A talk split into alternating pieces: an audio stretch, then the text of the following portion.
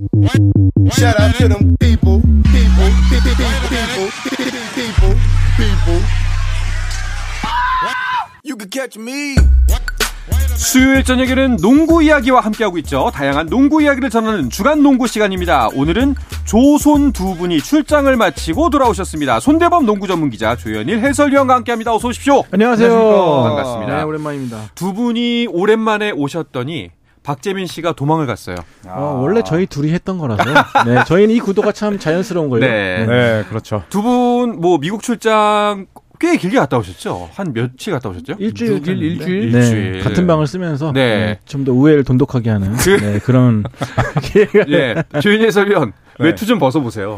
아, 네. 외투를 제가 뭐 네. 안 벗고 있는 이유가 네, 외투를 벗어보세요. 같은 옷을 두 분이 일주일 만에 돌아오셔서 커플 티를 입고 오셨더라고. 네. 그 어, 예상이었습니다. 네. 무슨 일이 있었던 거예요? 일주일 동안. 하여튼 같은 곳에서 얻은 네. 티- 그- 티셔츠를 네. 저는 이 후디를 같이 입고 왔는데 네. 같은 옷을 입고 왔다고 아까 아니, 직접 들으셨잖아요. 그러니까 약간 이제 뭐 쌍욕을 하시더라고요. 와, 네. 제가 진짜 그랬는데 그거잖아요. 네. 남들 앞에서 티내지 말랬지. 거 있잖아요. 예. 우리 사이 티내지 말랬지. 예. 두 분이 이렇게 같이 출장을 가신 거는 꽤 오랜만 아닌가요? 그렇죠. 저희 7년 만 8년 만에 오. 갔던 거고 특히 LA 지역은 10년 만에 같이 갔던 거라서 재회라는 표현이 네. 이런 데 딱 걸맞나 싶네요. 네, 미국에서 그 큰 도시를 또 두 번째 예, 같은 멤버 갔다는 것 자체도 좀 신기하고 오. 네, 또 나이 들어서 또 함께 출장 가니까 또 재밌기도 하더라고요. 네. 그렇군요. 아, 두 분이 그 철저한 비즈니스 관계인 줄 알았는데 오늘로 좀 다시 보게 됐습니다. 네. 이따가 손잡고 나가세요, 둘이. 알겠습니다. 네, 퇴근할 때. 미국은 어땠나요?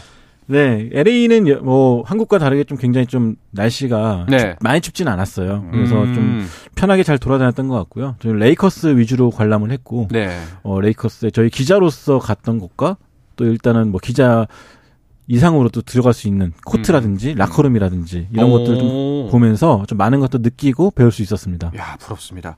손대범 기자 같은 경우에는 이현중 선수도 만나고 오셨다면서요? 네, 아주 짧게 네. 간단하게 티타임을 가졌었는데 어 LA에 이제 저보다 하루 먼저 도착했어요. 15일에 음. 도착해서 의사로부터 완치 판정을 받았고요. 어우, 다행입니다. 어 이제는 에이전트로부터 워크아웃, 그러니까 훈련, 훈련을 해도 된다 그런 좀 승인을 받고 지금은 현재 미국에서 훈련을 하면서 네. 어, 새로운 팀을 찾고 있는데요.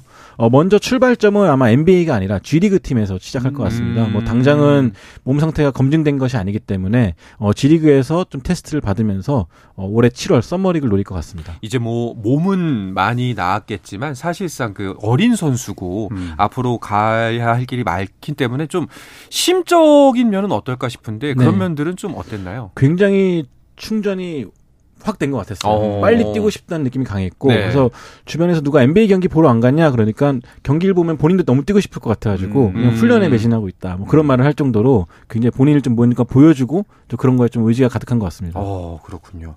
알겠습니다. 두 분이 또 이제 오늘 전하는 NBA 소식에 있는 현지 미국까지 다녀오셨으니까 자연스럽게 NBA 이야기부터 해볼까요? 자, 오늘 있었던 주요 경기 결과부터 보겠습니다. 조현희 위원이 정리해 주시죠. 네, 시카고와 인디애나가 맞붙었던 경기에서는 인디애나가 4쿼터 역전승을 이끌어내면서 오. 네, 116대 110으로 승리를 따냈습니다. 네. 마이애미 보스턴도 경기 양상 비슷했는데요. 줄곧 끌려가던 마이애미가 4쿼터의 승부를 뒤집었고 98대 95로 이겼습니다. 뉴욕과 클리블랜드 전에서는 뉴욕이 105대 103 두 점차 승리를 따냈고 덴버랑 뉴올리언스 경기 이 덴버 너게츠가 거센 추격을 허용했지만 어, 한 점차 승리를 지켜냈고 워싱턴과 댈러스 경기도 한 점 차였습니다. 칼 쿠즈마의 맹활약이 돋보였고요. 127대 126으로 워싱턴이 이겼습니다. 피닉스와 샬럿은 피닉스가 최근 들어서 크리스 폴이 돌아오면서 3연승, 네, 샬럿을 128대 97로 꺾었고요. 와.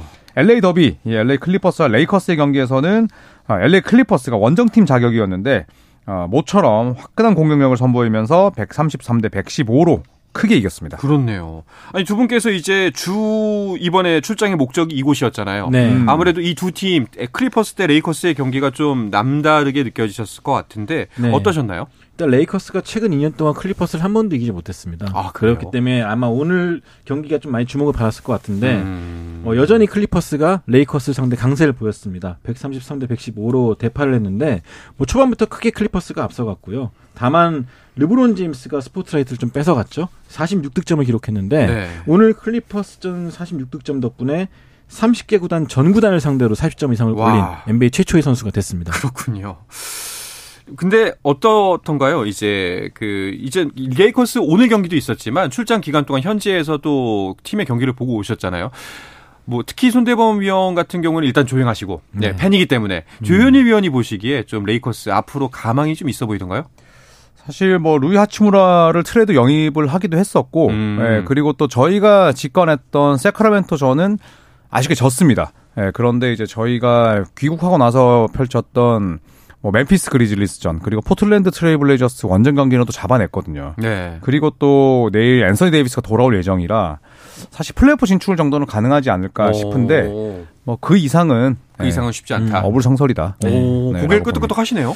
어, 저도 현장에서 보면서 느꼈습니다. 아, 그래요? 글렀구나. 네, 경기 끝나고 나서 그 네. 특정 선수를 엄청나게 비하하면서 네. 네, 굉장히 광분했었어요. 아, 그렇군요. 네, 이게 현장에서 왜 팬들이 네. 이제 저는 관- 한 경기는 관중석에서 봤거든요. 근데 네. 저 취재할 때랑 좀 느낌이 다르더라고요. 왜 관중들이 막 소리를 지르면서 경기를 보는지 아. 알게 되었습니다. 네. 답답하셨나요? 목이 쉬었습니다. 아, 그 네. 정도로? 네. 알겠습니다. 아까 뭐 조현희 의원께서 말씀하셨지만 하치무라 루이가 합류를 했습니다. 이 부분은 어떻게 작용할까요? 네, 최근 워싱턴 위저즈와의 트레이드를 통해서 이제 켄드릭 넌 그리고 2라운드 지명권 3장을 넘기고 하치무라 선수를 받았습니다. 음. LA 레이커스 역사상 최초의 일본인 선수인 하치무라 선수가 됐는데 어 일단 이 선수는 레이커스가 그렇게 기대했던 2m 3cm의 장신 포워드입니다. 뭐 그동안 좀 장신 선수가 부족해서 네. 고생했던 레이커스인데 이 하치무라 선수가 그래도 catch and shoot도 되고 또 외곽 외곽이지만 또 인사이드에서 리바운드 경쟁이라든지 그런 것도 가능하기 때문에 조금은 르브론 제임스의 부담을 좀 덜어주지 않을까 어. 좀 그렇게 기대를 하고 있습니다.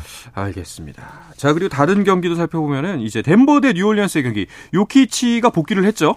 그렇습니다. 요키치가 햄스트링 부상 때문에 지난 경기 나서지 못했고 이 오클라호마 시티 썬더에게 졌었는데 아, 복귀전 이 뉴올리언스와의 원정 경기에서 승리를 따냈습니다. 다시 한번 요키치가 트리플 더블을 달성을 했고요. 어, 인디아나 페이서스를 잡아내고 썬더에게 지면서 9연승 행진을 마감했었는데 아, 오늘 요키치가 복귀를 했고 그리고 마이클 포터 주니어가 개인 사정으로 빠졌거든요. 네. 그 목까지 잘 해내면서 덴버 너게츠가 서부 컨퍼런스 1번 시드를 굳건히 시키고 있습니다. 그렇군요. 아, 뭐 이렇게 요키치가 복귀를 해서 활약한 건 기쁘지만 팬들 입장에서는 부상에서 너무 빨리 복귀한 거 아니냐는 우려 섞인 목소리도 있던데요. 그렇습니다. 오늘 뭐 복귀했는데 사실은 36분이나 뛰었거든요. 네. 햄스트링 다친 선수가 이 화타라도 있는지 금방 나와가지고 winning shot까지 넣어줬어요. 네. 뭐 그런 걸 보면서 좋아하면서도 말씀하신 대로 좀 너무 빨리 복귀한 것이 아니냐 싶은데 음. 일단 덴버가 일정이 되게 빠듯합니다. 뭐 밀워키 벅스, 필라델피아 세븐티식스 이어지는 힘든 일정이기 때문에 아마 이것 때문에 덴버가 좀 위기를 극복하고자 좀 빠르게 복귀시키고 오늘 컨디션 점검을 시킨 게 아닌가 싶습니다. 그렇군요. 어, 동부 1위 보스턴의 경기도 있었습니다. 패배네요. 그렇습니다. 네, 아데바요가 30점을 넣어 마이애미가 보스턴을 98대 95로 꺾었습니다. 아, 오늘 보스턴은 이제 이틀 연전이었어요. 음. 네, 그러면서 이제 알 호퍼드가 나서지 않았고, 그리고 이 제일런 브라운도 휴식을 취했는데, 3쿼터까지 앞서갔지만 이 4쿼터 마이애미의 인사이드 폭격을 막아내지 못했습니다. 이 아데바요뿐만 아니라 또 타일러 히로 어 그리고 또 이 지미 버틀러까지 활, 아 지미 버틀러 오늘 결장을 했고요. 이 타일러 히로와 카일 라우리가 활약을 하면서 결국 마이애미가 아 기분 좋은 역전승을 따냈습니다. 알겠습니다. 자, 오늘 펼쳐졌던 경기 중에서 또 어떤 경기를 주의 있게 보셨나요? 네, 일단 댈러스 매버릭스와 워싱턴 위저즈 경기가 좀 눈길을 끌었는데 결과만 먼저 말씀드리면 워싱턴이 127대 126으로 이겼습니다. 네. 댈러스는 돈치치가 41득점에 뭐 리바운드 15개를 잡아냈지만 어, 댈러스가 좀 더 선수들이 고른 활약을 보였고요. 경기 후가 좀 재밌었습니다. 댈러스 매버릭스의 스펜 아, 스펜서 딘위디 선수가 어, 워싱턴 선수들 대 보고 어, 쟤네는 그냥 행복 농구하는 팀이야. 뭐 보여주려고 하는 팀이야. 그렇게 말을 했는데 네. 정작 경기는 졌거든요. 그쵸. 러니까 카일 쿠즈마 선수, 워싱턴의 카일 쿠즈마 선수가 그런 팀한테 져버렸네. 뭐 그런 식으로 좀 아. 비꼬면서 약간 트윗을 남겨가지고 또 팬들에게 또 새로운 즐거움을 줬습니다. 그렇죠. 자, 만약에 박지민 씨가 오늘 있었으면 인디애나 경기 이야기 했을 것 같습니다. 그렇죠. 네, 왜냐하면 인디애나가 시카고를 꺾었는데 네. 7연패 늪에서 탈출을 했습니다. 어. 네, 이 경기도 시카고에게 줄곧 끌려갔던 인디애나가 4쿼터에 승부를 뒤집었는데 이 베네딕트 매서린 어, 이번에 인디애나 페이서스가 뽑은 신인인데 26점을 올렸고요. 그리고 타이리스 할리버튼의 빈자리를 잘 메우고 있는 이 TJ 맥커넬의 활약도 빼놓을 수 없는 승인이었습니다. 네. 자, 이번 주가 NBA 라이벌 주간이라고 합니다. 그렇다면은 이제 계속해서 흥미로운 matchup 이어질 것 같습니다. 네, NBA가 이제 이번 시즌부터 도입한 건데요. 네. Rivals Week라고 해가지고 이제 NBA에서 흥미로운 라이벌 관계만 집중적으로 한 주 동안 음. 편성을 해서 어, 이 기간 동안 전국 방송도 많이 늘어나고요. 또 팬들의 boom up 차원에서 편성을 했습니다. 어, 25일, 우리나라 시간으로 25일부터 이제 29일까지 계속되거든요. 뭐 그 사이에는 필라델피아 세븐티식서스와 네. 브루클린 네츠, 또 멤피스와 골든 스테이트 같이 뭐 플레이오프에서 만났거나 혹은 좀 스토리가 흥미로웠던 네. 팀들의 경기가 붙- 맞붙어 있습니다. 그렇군요. 뭐 또 이 중에서 두 분이 좀 주목하는 경기 혹은 또 이제 그 NBA에 좀 관심을 두려는 분들에게 좀 이런 부분들을 집중해서 보면 좋을 것 같다 하는 것들이 있을까요? 저는 네, 내일 12시 정오에 열리는 네. 골든스테이트와 멤피스 경기를 추천드리겠습니다. 오. 뭐 골든스테이트야 많은 분들께서 또 좋아하시는 팀이지만 또 멤피스의 농구가 아주 화끈하거든요. 네. 리그에서 가장 젊고 또 운동 능력이 뛰어난 이 멤피스인데 어, 지난해 컨퍼런스 준결승에도 맞붙었고 이번 크리스마스 매치업이기도 합니다. 예, 그리고 또 골든스테이트 워리어스가 뭐 홈에서 워낙 강한 팀이고 또 내일 이 경기를 제가 중계하기 때문에 이 경기를 추천드리겠습니다. 알겠습니다. 또 주말에 이제 미국 시간으로 토요일 날 열리는 세 경기가 흥미로운데 브루클린과 뉴욕 닉스, 그러니까 같은 어, 연고지를 쓰고 네네. 있는 전통의 라이벌이라고 할 수 있고요. 또 보스턴 셀틱스와 레이커스, NBA 음. 80년대를 빛냈던 라이벌 관계 두 팀이 붙고요. 네. 또 이제 필라델피아와 덴버 경기도 편성이 돼 있는데 NBA 최고의 센터인 조엘 엠비드와 그 다음에 아 NBA 최고 엠비드와 요키치 간의 맞대결. 네. 어 이것도 상당히 흥미로울 것 같습니다. 알겠습니다. 자, 오늘 경기 결과에 따라서 순위표에는 어떤 변화가 있는지도 궁금한데요. 일단 서부부터 보겠습니다. 손대범 기자가 정리해 주시죠. 네, 덴버가 오늘 승리와 함께 34등 13패로 어, 2위 멤피스보다 두 게임 반차 앞서면서 1위를 지키고 있습니다. 어, 멤피스는 2위, 새크라멘토 킹스가 좀 떨어진 어, 27승 19패로 3위를 지키고 있고요. 뉴올리언스와 LA 클리퍼스, 댈러스, 피닉스가 4, 5, 6위를 지키고 있습니다. 어, 유타 재즈가 25승 25패로 딱 5할을 지키면서 8위에 있고요. 미네소타와 골든 스테이트가 이제 플레이인 토너먼트를 노리는 9위와 10위 팀입니다. 그리고 포틀랜드 블레이저스와 LA 레이커스가 이제 반 게임 차로 12, 13위에 있는데 어, 이 두 팀 같은 경우는 그래도 언제 또 반전 음. 분위기를 마련하면 올라갈 수 있기 때문에 또 지켜볼 만합니다. 확실히 레이커스는 희망의 끈을 놓기에는 아직 좀 기회가 남아 있어 보입니다. 알겠습니다. 동부는 조현일 위원이 정리해 주시죠. 네, 어, 리그에서 덴버와 함께 7할 승률을 기록하고 있는 두 팀 중에 하나인 보스턴이 35승 14패로 1위고요. 최근 들어 3연, 어, 5연승을 달리고 있는 필라델피아가 2위입니다. 아, 그리고 야니스가 이끌고 있는 밀워키 벅스가 3위, 그리고 브루클린 네츠가 반경기 차이로 밀워키를 쫓고 있습니다. 클리블랜드 캐벌리어스가 29승 20패로 5위를 지키고 있고요. 최근 상승세가 돋보이는 마이애미 히트가 27승 22패로 6위를 달리고 있습니다. 자, 뉴욕 닉스가 7위, 그리고 애틀란타 호크스가 24승 24패로 8위고요. 인디애나 페이서스, 시카고 워싱턴이 뒤를 잇고 있습니다. 어, 트레이드 루머에 시달리고 있는 토론토 랩터스는 12위까지 떨어져 있고 어, 최근 들어서 보스턴을 잡아낸 올랜도가 18승 29패로 13위, 그리고 샬럿 호네츠가 13승 36패로 14위, 디트로이트가 12승 37패로 30개 팀 가운데 29위, 동부 컨퍼런스에선 꼴찌에 그쳐 있습니다. 알겠습니다. 자, 순위가 높은 팀들에게도 또 좋은 소식이 나오는 것 같은데요. 서부 3위 새크라멘토 킹스가 단장의 재계약 소식이 있네요. 네, 어, 새크라멘토 킹스 올해 이제 혁신적인 또 돌풍을 일으키는 팀 중 하나죠. 네. 어, 이 팀이 2006년 이후로 플레이오프 경험이 없었던 팀인데 올해 마침내 플레이오프를 눈앞에 두고 있습니다. 음. 그 1등 공신으로 이제 맥네어 단장을 좀 꼽고 있는데요. 이 몬테 맥네어 단장은 어, 휴스턴에서 커리어를 시작해가지고 2020년에 새크라멘토 단장에 취임한 단장인데요. 네. 어, 긍정적인 여러 변화를 일으키면서 3년 재계약을 체결했습니다. 그렇군요. 자, 과연 17시즌 만에 플레이오프가 가능한 상황이긴 한데 이 페이스 유지할 수 있을까요? 저는 유지했으면 좋겠습니다. 음. 네, 새크라멘토가 너무 오랜 시간 네. 봄농구의 초대를 받지 못했는데 사실 새크라멘토 지역 농구 팬들의 팀에 대한 사랑이 엄청나거든요. 음. 그리고 맥네어 단장의 수완도 아주 훌륭하고 그리고 골든스테이트 워리어스의 어시스턴트 출신인 어시스턴트 코치 출신인 이 마이크 브라운 감독의 지도력도 훌륭합니다. 그래서 디애런 팍스나 도만타스 사보니스 또 해리슨 반즈, 뭐 키건 머레이 같은 주력 선수들의 큰 부상만 연달아 나오지 않는다면 네. 예, 현재 동부 서부 컨퍼런스 3위, 퍼시픽 디비전 1위 이 자리는 충분히 지킬 수 있을 것 같습니다. 그렇군요. 자, 반면에 이제 성격, 성적이 이번 시즌 좀 부진한 팀들은 변화를 꾀해야 할 텐데요. 그 토론토 같은 경우에는 트레이드 계획이 있나 봅니다. 네, 계속해서 루머가 좀 끊이지 않고 있죠. 네. 어, 오지 아, 아누노비 선수의 트레이드 루머에 이어서 이번 파스칼 시아캄 역시 트레이드가 음. 될것 같다는 어, 루머가 나왔습니다. 뭐 아누노비는 이미 뭐 트레이드 조건까지 좀 구체적으로 나왔을 정도로 좀 트레이드가 기정 사실화처럼 받아지는 부분이 있고요. 네. 어, 시아캄 역시 이렇게 매물에 올라온 거 보면은 랩터스가 대대적으로 좀 변화를 꾀할 것 같다. 또 그러지 않으면은 더 이상 올라가지 못한다. 뭐 음. 그런 좀 냉철한 현실에 좀 부딪힌 것 같습니다. 알겠습니다. 자, 반면에 브루클린은 듀란트의 복귀를 기다리고 있을 텐데요. 어, 회복이 빠르다는 소식이 있네요. 네, 듀란트가 1988년생 이제 베테랑이 됐는데 어, 빠르게 부상에서 회복하고 있습니다. 네, 무릎 상태가 점점 좋아지고 있고요. 그래서 2주 뒤에 재검진을 받을 예정이라고 하는데 어, 일단 듀란트는 현재까지 6경기를 결장을 했습니다. 네. 평균 29.7득점을 기록을 했지만 공수 양면에서 활약하던 듀란트의 공백을 쉽게 메우지는 못했습니다. 그렇죠. 네, 2승 4패에 그쳤는데 어, 다행히 듀란트가 빠르게 무릎 상태를 회복하면서 어, 카이리 어빙의 부담도 훨씬 줄어들 수 있게 됐습니다. 알겠습니다. 자이언 윌리엄슨도 곧 돌아온다는 얘기가 있네요. 네, 현재 오른쪽 햄스트링 부상 때문에 3주 넘게 결장하고 있는데요. 어, 최근에 이제 부상 부위에 대해서 재검진을 실시했고 좀 회복이 좀 순조롭다고 합니다. 그래서 아마 2주 뒤쯤에 재검진을 하고 좀 괜찮아지면은 아마 올스타전 때쯤에는 볼 수 있지 않을까 어. 생각하고 있습니다. 알겠습니다. 아마 이제 이 부상 선수들이 복귀하고 후반전에 본격적으로 돌입하면은 정말 이제 승부의 판도가 가름나지 않을까 하는 네. 생각이 듭니다. 자, 이어서 국내 농구계 소식도 살펴보도록 하겠습니다. 그 전에 잠시 쉬었다가 돌아오겠습니다.